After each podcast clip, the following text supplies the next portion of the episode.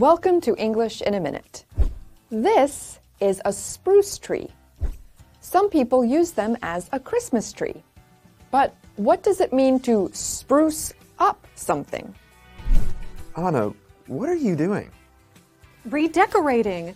Sprucing up my work area will help my creative energy. But what is all of that? This is a hat, Dan. For my desk robot. He needs to be spruced up too. To spruce up means to make something or someone look cleaner and more appealing. You can spruce up your home with fresh paint. You can spruce yourself up with a new haircut. Or you can spruce up your robot with a new hat.